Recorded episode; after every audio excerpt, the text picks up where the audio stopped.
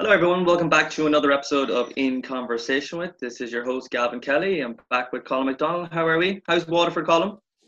Uh, it's grand, yeah, nice and sunny after the weekend's fucking shit show of thunder and lightning that we received. Um, but apparently the rain is coming back tomorrow, so it doesn't really right. matter. Yeah, we are experiencing uh, the thunder and the rain and the lightning, I'd say, soon enough here in Cavan. But besides that, we are joined today by uh, Newstalk broadcaster and journalist Shane Beatty. How you doing, Shane? I'm good. I'm looking at a glorious sunshine here, so I don't know. I'm going to stay where I am rather than where you are. I think. Ah, great. Uh, some of the thunderstorm was brutal over the weekend. Yeah. Yeah. Yeah, I was. I like. I mean, we were out. Uh, myself and my girlfriend. We were out with some of her friends, um, having a few alcoholic beverages, let's say, uh, in a nice part of Tramore down in County Waterford, and uh, the thunder and lightning started, and it was lovely to watch uh, at the start. And then we were like, "Hang on, we're going to get caught in like a hailstorm here." And so we started walking back, and I'd say we were in the door maybe two seconds before the heavens opened up. So we got lucky in that yeah. way, yeah. But it, yeah. it decided to calm down ever so slightly now. Yeah, um, no, I um, saw some videos on Twitter are crazy from people as well. So yeah, there was dogs going crazy and all that stuff as always. Yeah. Um, but yeah, no, I have sunshine here, so I'm going to stay where I am. I think. Mm. Um, and yet you're you're enjoying a few, uh, I suppose, what are rare days off at the moment, uh, Shane. So, uh, what what are you going to do with your time now that uh, you have a little bit to yourself? Well, I picked the worst week uh, possible to take off because obviously the government formation stuff today, and this happened. Yeah. Where there was a load of big announcements on a Friday that I was off, so I have a habit of picking the worst days off. I'm going to enjoy the sunshine and just try and switch off from the news as much as possible. It's hard though because it's not as if you're away on holidays or you're abroad. So it's just that anytime you check your phone, you're seeing stuff about obviously the news and all that's going on. You go on social media, it's all to do with COVID and the government and all that stuff. So I'm trying to switch off, but it's not easy. Are you living in Kildare or Dublin there at the moment, Shane? I, li- I live in Kildare, yes. So work in Dublin. So I mean, it's fine at the moment because obviously we've had lockdown in the country, so the traffic has been grand. It's funny, we were only some of the journalists were saying we're kind of we were getting used to having the city to ourselves. For literally, there was no mm. Dublin city centre at all. Parking was no problem. But it's funny, you can see the traffic really changing now that it's gone a lot busier, which makes it difficult for Kildare because just up the famous N7 there can be a nightmare and then onto the Red Cow. So, yeah, we're kind of getting used to having the, the city centre just to ourselves. There's very few around. Mm. I remember um, we when we had Keith Walsh, uh, 2FM DJ, on uh, way back when he was he was still doing the um the early morning breakfast show at the time uh with Jennifer and Lottie, and he said that that the only good thing that came out of having to get up for work at half four in the morning and leave at five is the fact that he's basically missing all the traffic as he heads in from Newbridge into into yeah. Dublin city centre. Yeah, it's a big yeah no it is. It's a big thing. And it's kind of a thing that like if you're from you're kind of obsessed with it when you're going up on the roads because it is just I mean literally if you have to be in work for like nine or at a, a press briefing or something at nine you'd want to be hitting the road at sort of quarter past twenty past seven which is stupid because on a Saturday it takes like 25 minutes half an hour. So yeah it's a big thing for Kildare people we're obsessed with traffic and weather I think the the two things but like the traffic is pretty much back to normal now. So it's just crazy how quickly things get back to normal with the roads even. Yeah. Um, so we'll we'll get on to kind of the current state of affairs in the country kind of later in the episode. But I want to, uh, for the very start at least, anyways, I want to kind of bring you back to your early days. So the the career in journalism was that always a main focal point for you as you were as you were going through school and stuff? Um, I think television more so than than journalism. I was always interested in uh, television and working in television, so that was always the thing. I mean, I even found recently um, this woman on Twitter who I'd written a letter to RTE. I'd say when I was about nine or ten, just looking for advice on how you get into RTE. And this producer, in fairness to her, like they're busy, and she spent three pages typed out uh, not an email, it was a posted out letter, um, just explaining all about you know what it takes to get into television and be a TV presenter and stuff. And I uh, I only found her recently. I sent her a message on Twitter to thank her. So I was always doing that. I remember one day when I was a child as well, Laura Woods, who now presents on uh, Ireland AM, but she used to do um, the show before. What was it called? Two Tube. It was before Home and Away used to be on, yeah, yeah. that stuff. Mm. But she literally, I wrote in a random letter to her to young people's, and then one evening she rang me and was telling me all about how you get into it. Um, so it's nice you're actually seeing these people now who you kind of were chatting to uh, or getting letters from years ago or phone calls from years ago. So yeah, TV was always the interest. Journalism kind of came later. did a lot of work experience type things. Like for transition year, I got in with a, a TV production company in Dublin, uh, which actually discovered Francis Brennan at the time, way back when when he was oh. building this uh, and he was just this really, really kind of eccentric character even back then. But anyway, um, so did work experience there. Used to do as well. RTE used to do racing at Punchestown, which is just up the road from me, so help out for the big Punchestown festival.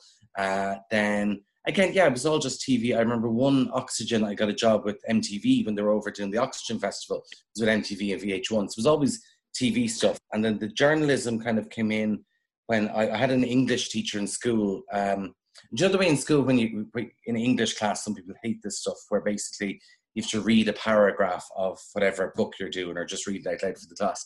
And I had a new English teacher uh, who worked in media. Maura O'Neill was her name as well. She used to present on RTE and she, she wrote for some of the papers.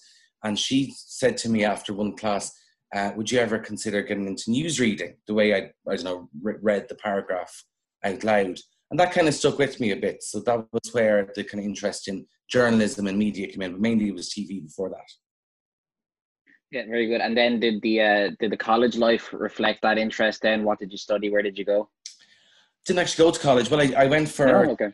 Well, I went for two weeks. I went to Car. So I, I did basically after Maura O'Neill said to me we should consider news reading. I our local radio station KFM. I sent them an email when I was in fifth year in school and said I'm looking to get into radio and news and all that stuff. And Ciara Plunkett was the news editor there. She got me in every Friday afternoon uh, as kind of work experience because we finished at one. So go over there for two and read scripts and practice how to write and all that stuff.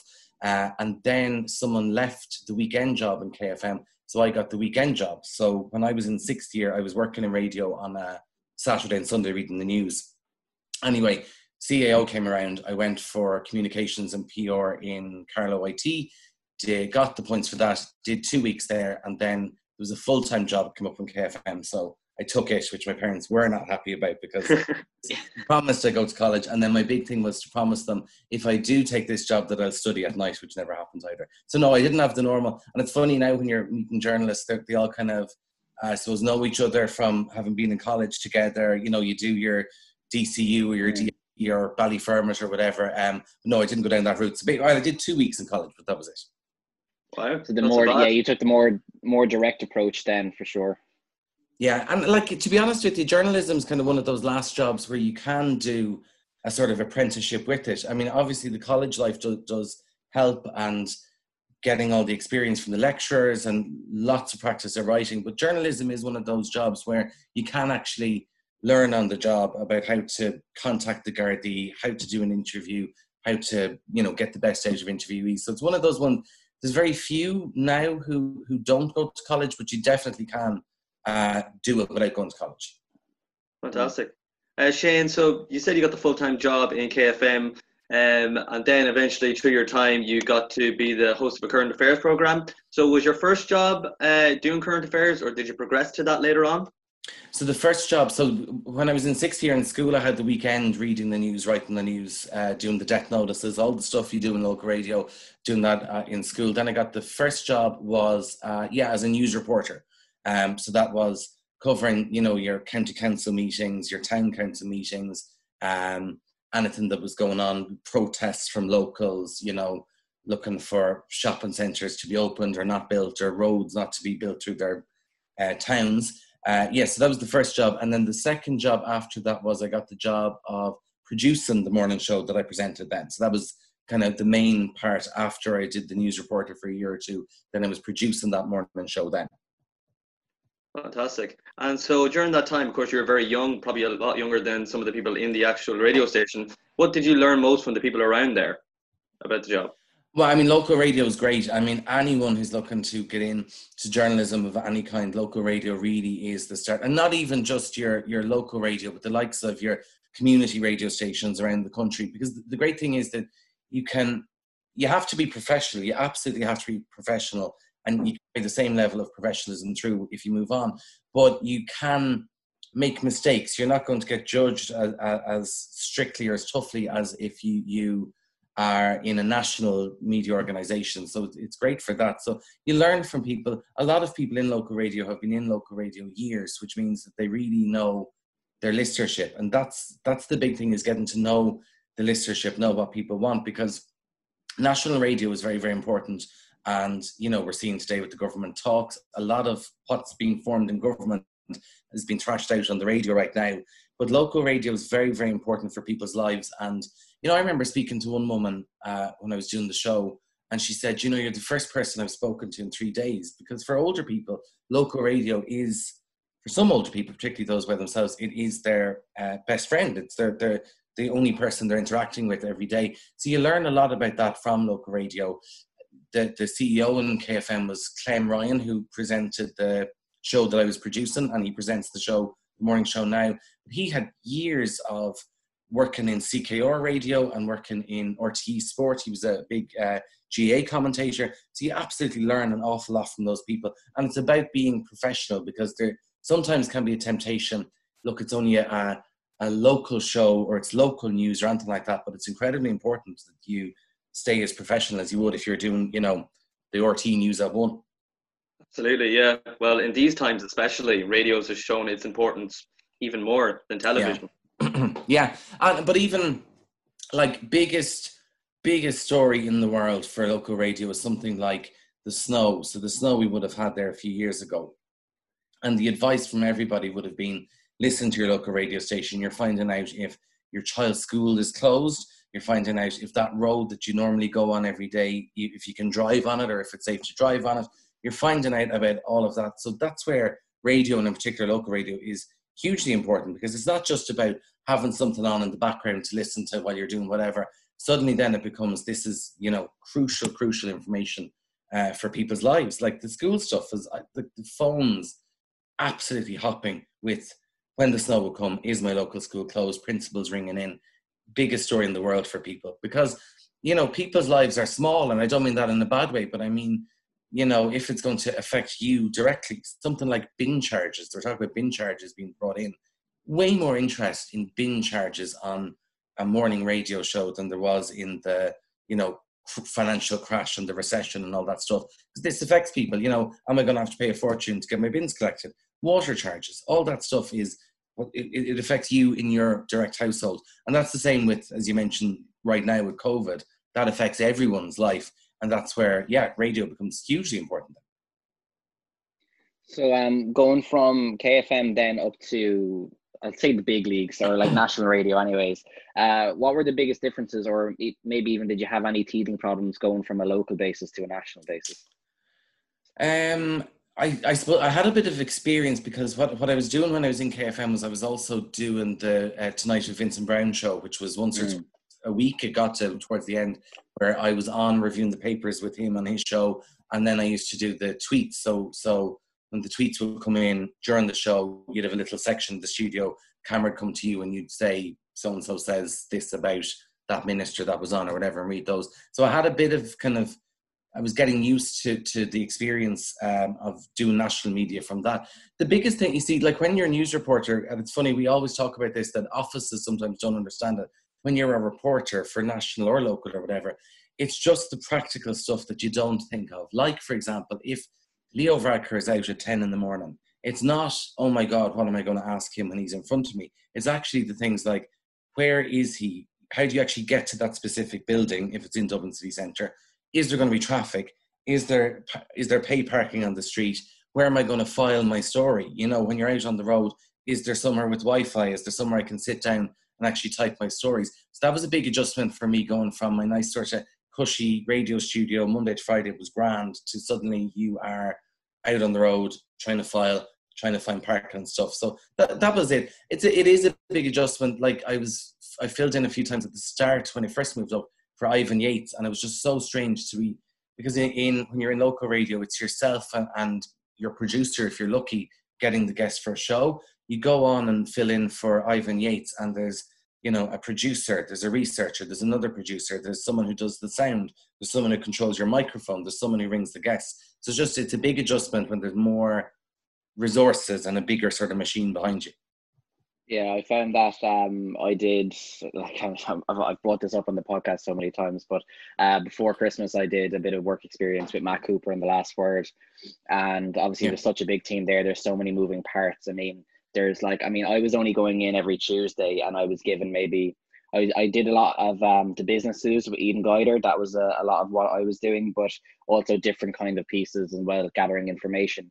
But they had people like some of their research team were working on let's say they were working on pieces for days or maybe even weeks at a time all building to one like even five segment five minute segment show on the thing and there's there's so many moving parts that it yeah, kind of yeah. it was hard to get your head around at the very start.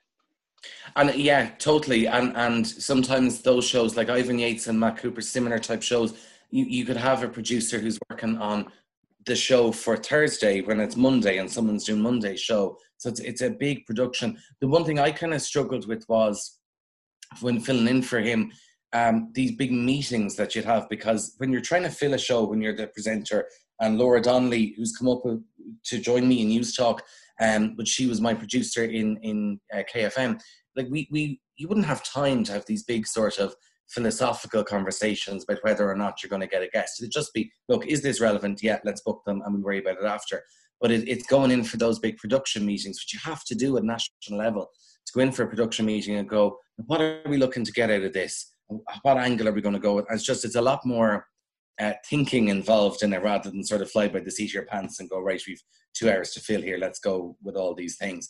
And sometimes you have to be careful too that you don't overproduce an item because you have to allow room for hearing what the guest says, asking them a question that follows up on that. So God love the producers out there and the teams out there. They can give you three or four pages of notes on a guest. And certainly for me, sometimes you wouldn't even look at them because you'd ask your first question, you get to the heart of it and keep on talking to them. And you kind of feel bad then going, they literally spend so much time putting together all these notes, but you actually don't need them when, when guests play ball and they're, they're really, really good. Yeah, I um one of the other things I was doing in there was Matt's Culture Club segment that he did every that he does every Wednesday with mm. the with the guests. And um my job whenever uh, I was given it was to uh, get we were sent all the answers of that guest to what their favorite podcast their favorite movies and all that and my job was to take out short audio clips and give a little bit of background to the clips and a little bit of information about whatever shows or music or whatever and literally i would i would probably spend my almost my day taking out all these audio clips and all yeah. this kind of crack and then probably 20% yeah. of the, cli- the clips themselves get used and maybe one or two little like nuggets of information about yeah. the clips get used and the rest obviously just gets thrown in the bin yeah. It's heartbreaking. Yeah, it is. And then also you could spend ages getting an item ready and then some sort of news happens and you don't even go to that person.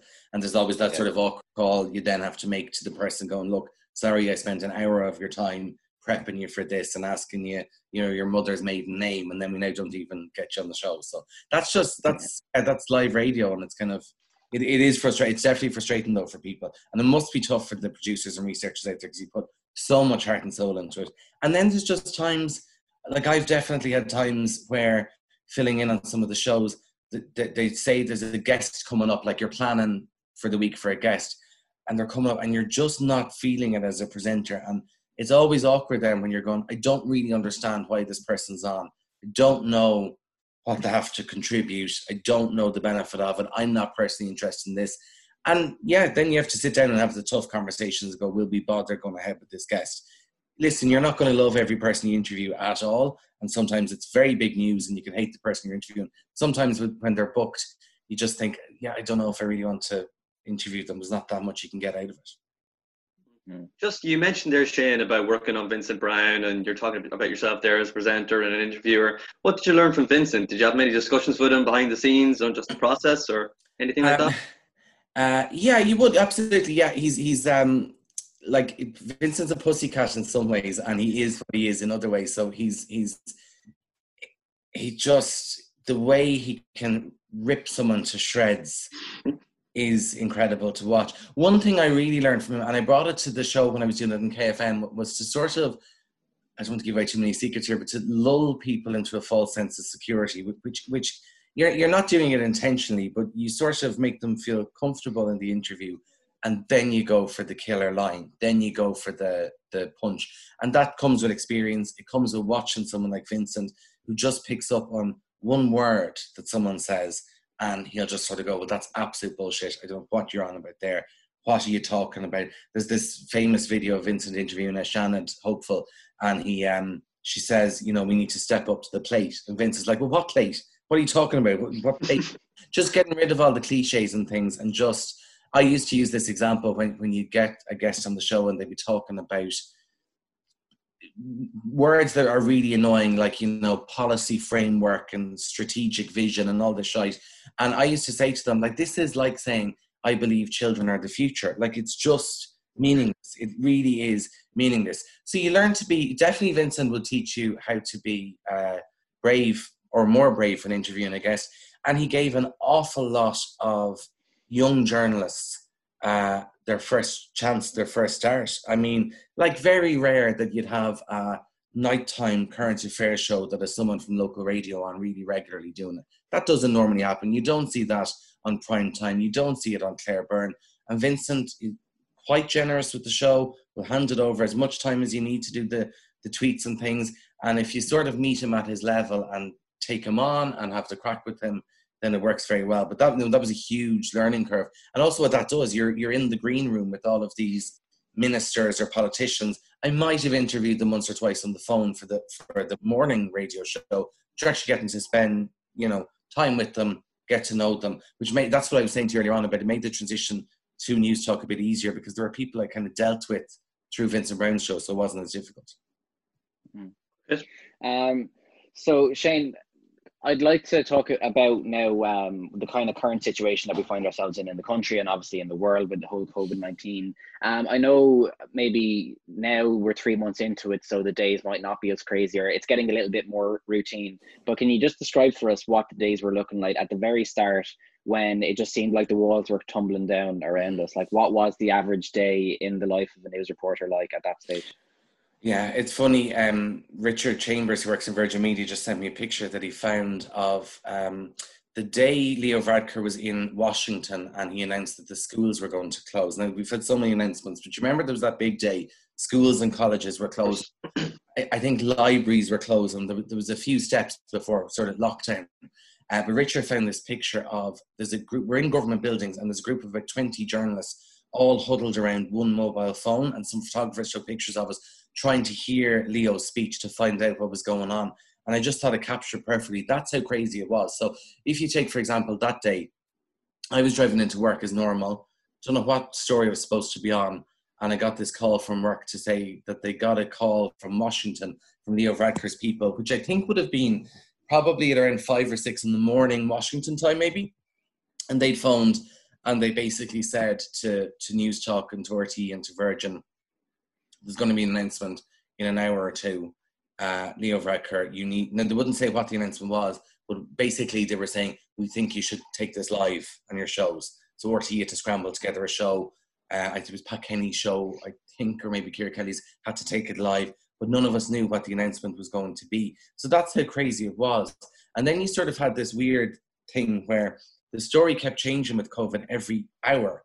So in my world, I, I have to send stories, fresh stories every two hours. So if I'm covering a nurse's strike, you do a story at nine, then 11, then one, and throughout the day. COVID was literally changing every hour.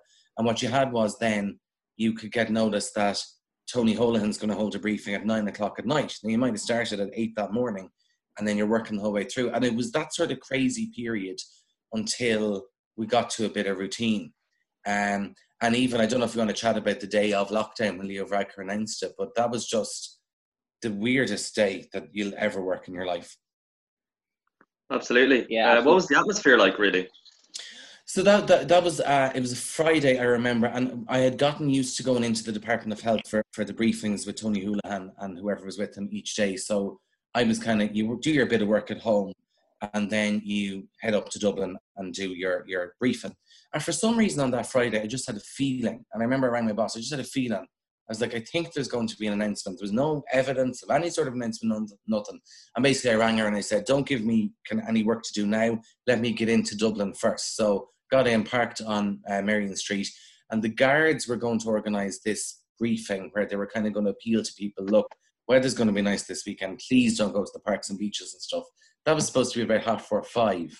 And then the guards suddenly, I think, cancelled the briefing. And I was like, that sounds a bit strange. Anyway, we then got word that Leo Varadkar was going to address the nation that evening. Then Tony Holohan was supposed to have his briefing, but then didn't have it. But it was just the weirdest thing. So you're brought to, if you see any of the announcements with Leo Varadkar recently or any of the ministers, there's a bunker in government buildings. So where you see your TV news reporters outside, you walk through that big courtyard and you're brought down to a bunker, which is now being built as a press center only because of COVID. This has been built as a, a new style press center with social distancing and did a whole crew working until four or five in the morning. But anyway, we went in. His briefing was supposed to be at half eight, where he was going to address the country. Um, and just before it, because do you remember there'd been that sort of week where we had an announcement on the Tuesday about more measures of lockdown, but they were all denying that we were going to go for lockdown. Full lockdown, yeah, yeah, Yeah. Your man, there was this lad on WhatsApp pretending he worked in the army. saying Oh God, yeah. Code red is going to happen Monday morning at 8 a.m. and all this stuff. So we started out a week of, no, we're not going for lockdown. There's no need to go for lockdown. And we were in at half eight waiting for Leo to come out. And the the press officer woman said, You're getting a question. So they limit the questions. They said to Gavin Reilly of Virgin Media for TV, uh, I think it was Aisling Kenny of RTE for radio and TV, and for me for radio, the three of us, you're getting the questions. And we're like, Okay, Graham, but you don't know what you're going to ask because you don't know what's being announced. So you're told you will have a question, but you don't know. So I said to her, I said, Is this like lockdown? Is this what's going to happen? She was like, No, I don't think so. Like they've had a chat. There will be some measures in it, but it's not going to be lockdown. And next thing, Leo walks out and literally announces this list of lockdown. And it's the only time ever I've seen, I remember doing a report the next day for the only time ever I've seen journalists in a room absolutely stunned. Because usually stories leak out, you kind of have an idea. We get word Paschal Donohoe's doing a briefing at three about exchequer figures. You kind of know before you go in, yeah, the figures are shit or they're good or whatever. This was literally everyone expecting, right, they're going to announce we need to do something a little bit more talk of, of different sort of 20 kilometer zones or things like that. And then it was full on lockdown and everyone was literally shaking. And we were brought into a room and like some really senior journalists were there. And I remember asking them, Did you expect any of this? Did you hear any rumors? And no one had heard nothing. So that showed how quick the story moved because clearly Tony Holohan had went into Leo and Simon Harris on that Friday and said, we need, they won't, they don't use the word lockdown. They'll never use the word lockdown. But he clearly went in and said, we need to lock down this country and lock it down right now. It's one of those things. I remember Sean Defoe works in News Talk as our political correspondent. He texts me. He was called in to do a show like at the last minute, and he texts me and he said, "I'm literally shaking." And I was like, you know, hand me a drink. Like we were just, it was that sort of, it's just the whole country was stunned by it. And it was sort of felt end of days. I, I took a picture of the government buildings, the lovely lights, and I took a picture and tweeted saying, you know, leaving here tonight. And just, it did, did actually feel like the end of days. Like it was this apocalypse type scenario. It was really, really weird experience. Absolutely. Um, Shane, and then in terms of just the, the months pers- that came after, um, you know, being a current affairs journalist is obviously a hectic schedule. You don't know what's going to come. But in this kind of situation, it's obviously a lot more hectic, but it's also a lot more grim. Every day you're dealing with new figures of death and tragedy within the country. Um, how was that dealing with all those in terms of your mental health and then just schedule as well? Yeah, it's it's it's a, a tough. I um, it's funny. I always in my tweets about from the the numbers of dead each day and the number of new cases. I always put in just one word, which is sadly. So I'll always say sadly a further X amount of people have died. The amount of messages you get from people, just that one word where they'll say thanks so much for showing some compassion. And I think I suppose I think it's fair to say some journalists in this have got carried away with the stats and the figures and percentages, and that's a percentage increase and that's a percentage decrease, which is obviously really important for following the trends. But the public out there aren't seeing that. What they're seeing is a coldness uh, among the reporting. So they're seeing they don't care. It's just about the figures and all that stuff. So that's why. It's only one word every night. Just put in the word sadly. Um, it has been, yeah, it's been di- the, the it's been difficult. The the routine of it has been good because you, you know where you're going every evening. This was when Tony Holohan had his briefings every night, so you knew where you were going and all of that.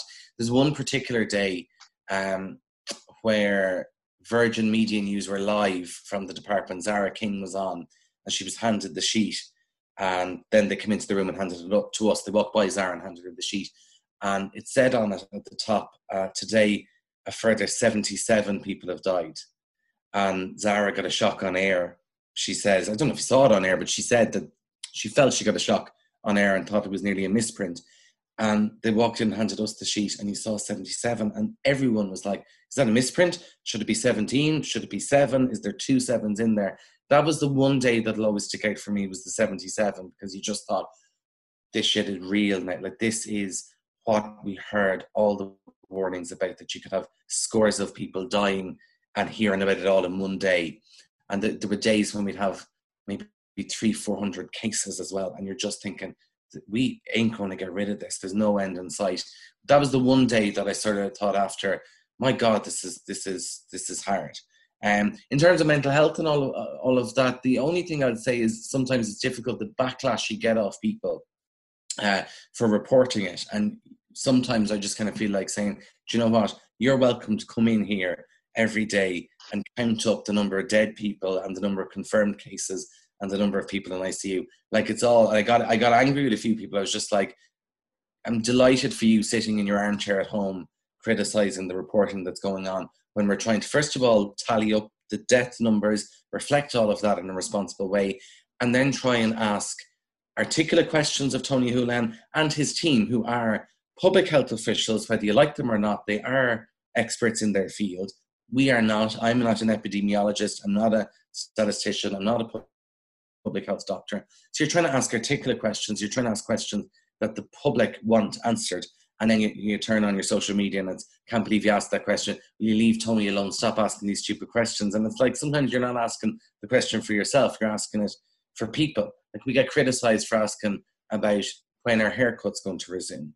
And yet that's what people talk about. When our wedding's going to happen. Because there's couples contacting journalists the whole time going, listen, we're spending 20 grand on a wedding in September? Is it going to be a really, really grim wedding where I can't, you know, hug my drunk uncle at three in the morning? Is it going to be all social distance wedding? And people go, oh, I can't believe you're asking that. That's the only time you're a bit like, do you know what now, lads? Screw ye there. It's very easy to sit at home criticizing everything that's going on. Come on in here and, and do it, you know, every day. But the, apart from that, no, the routine has been good from doing the briefings. Great. Yeah, and do you think and do you think that like just being out there and being on the go all the time would is better for you than let's say I mean obviously Gavin is still working away. I'm I'm only back to work this coming Wednesday. Uh, so I've been sitting at home largely doing nothing, twiddling my thumbs, and mm. I, like it has been bad for me, um, mentally and physically. To be honest, do you think it? Do you think it's better for you that you're you're out out on the go the whole time rather than having a moment to kind of breathe for yourself? Yeah, I think I think now it is. Um, there was definitely a time where we were worried. I suppose it was we were hearing all these warnings from from Tony Holohan and, and all these different people about limiting your contacts and cocooning and quarantining and staying at home and all that stuff. And there were definitely conversations had with, with us journalists who were in the Department of Health every evening. Are we risking our health uh, doing this? Because all, all the warnings we were saying to people was stay at home, please, please, please stay at home. And then we're walking into the Department of Health every night. We're in a room with 20 or 30 people. So at the start, it was a bit, definitely conversations were had where we like, are we risking our own health in covering this story? Because there has to come a point where you go, like, it's only a job at the end of the day. It's an important job, but listen, you're not out, you know, saving lives or anything like that.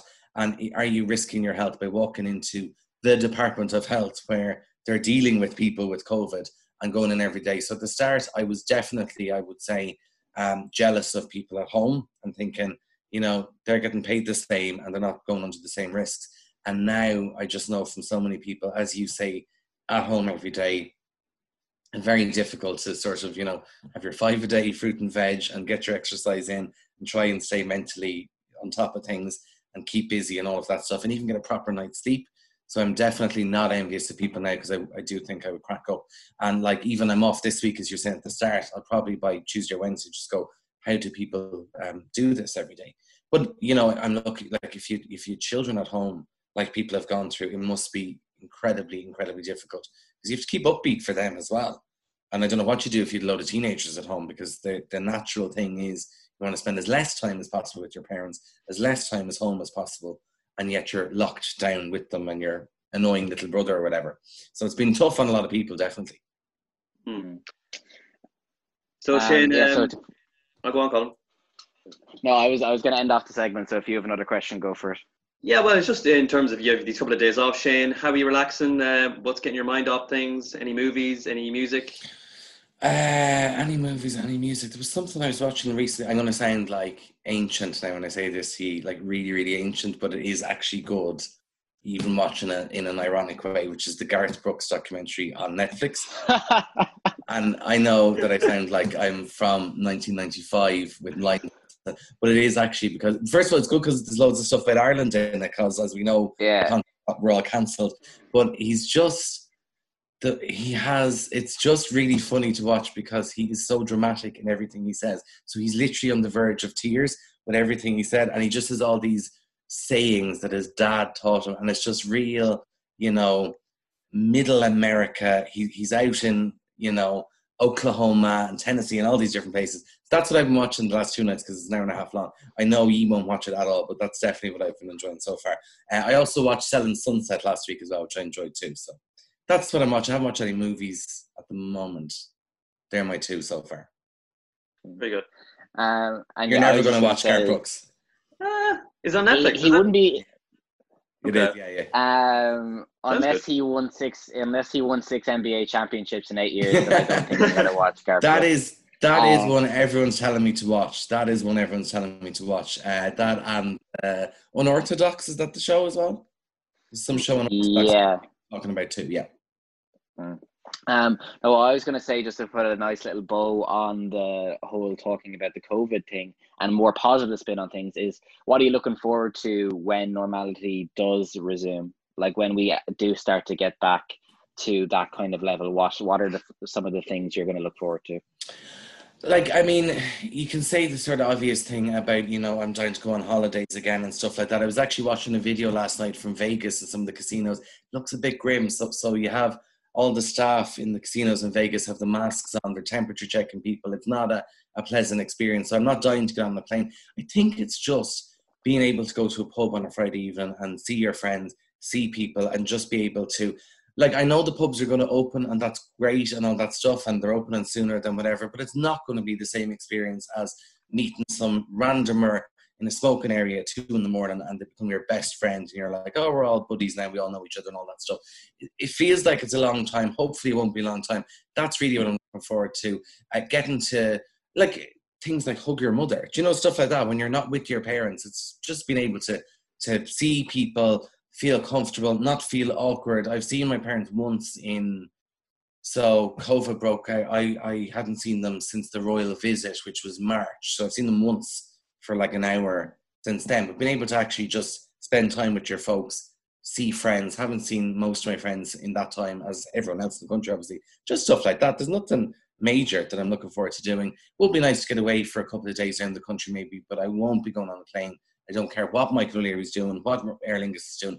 I won't be getting on a plane, I'd say, for about a year and a half, just for my own comfort levels, because it just we need to adjust to the new normal here. And also, I think holidays abroad are going to be pretty grim, where you're going to be going into hotels, getting your temperature checked, no buffet breakfast in the morning, um, no, you know, sitting in a packed pub over there. It's going to be messy for a while. So just the little things would be nice to do first.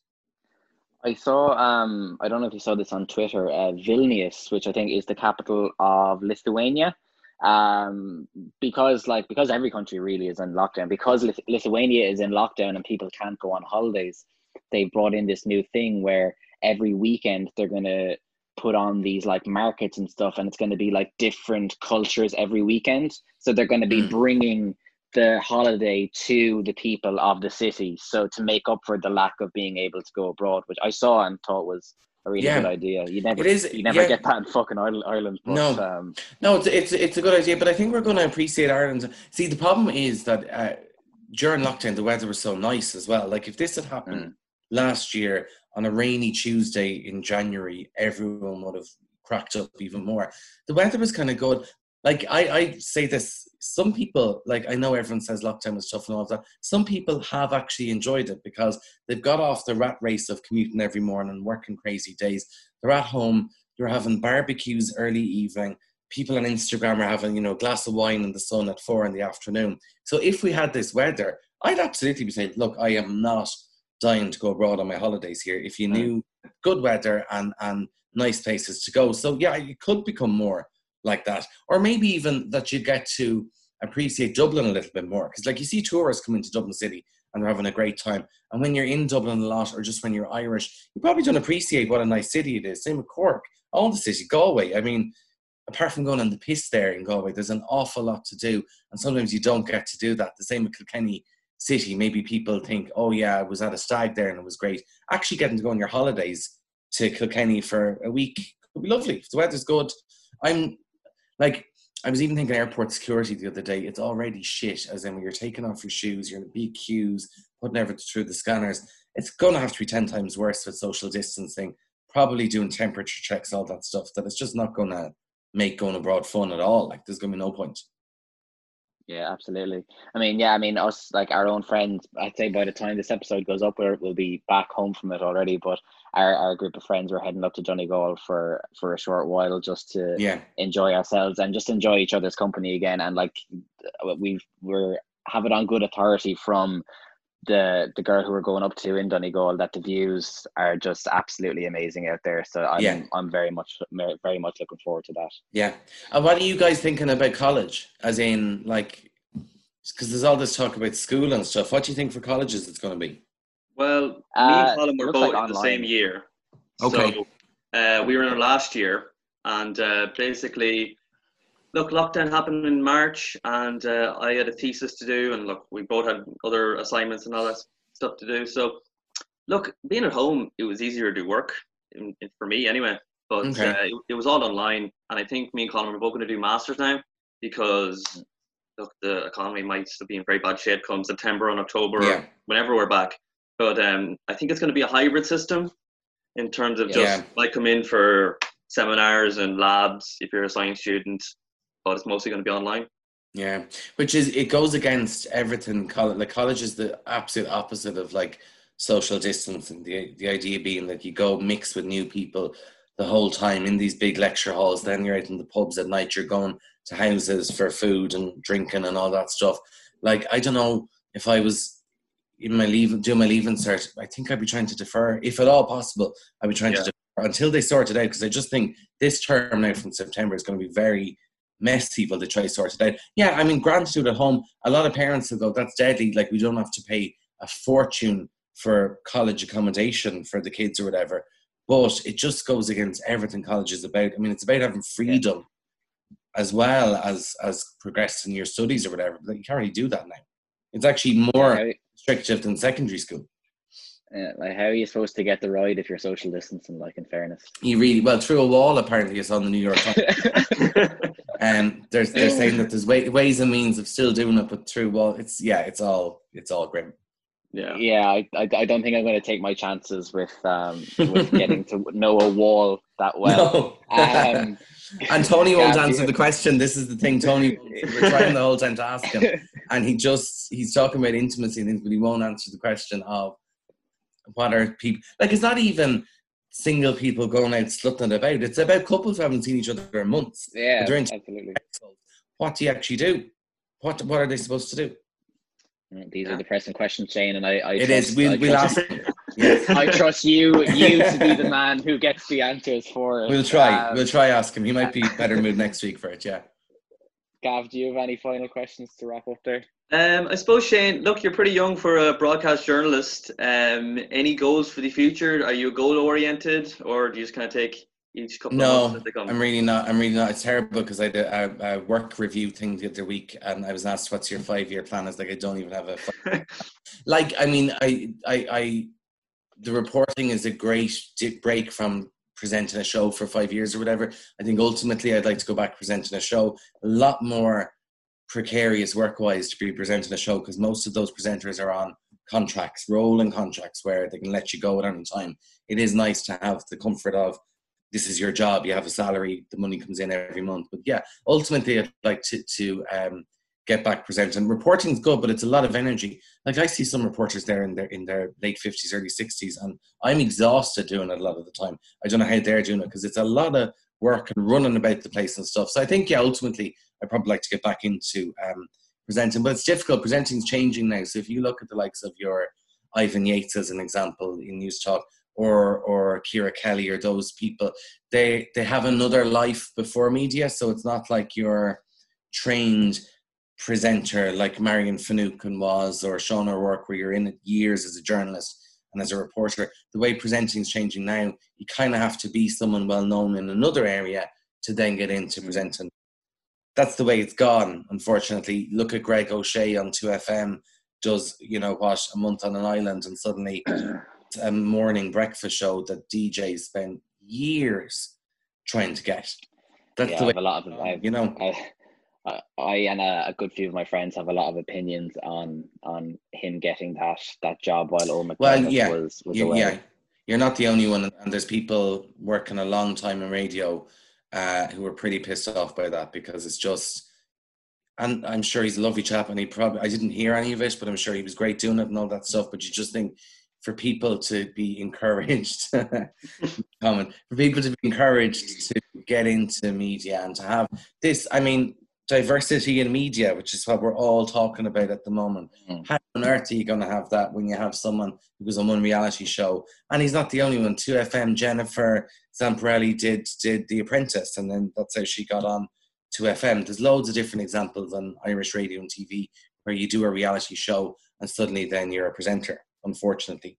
That's the way it is. Um, and that doesn't make it easy for, like, I remember I did the general election there in February and we had um, really great students from Griffith College who volunteered to give a dig out on election day right around the country. They, they, were sent to hotels and stayed in Kerry and Cork and all these places. But I had five students, uh, great diversity, five students there who were actually really interested in it.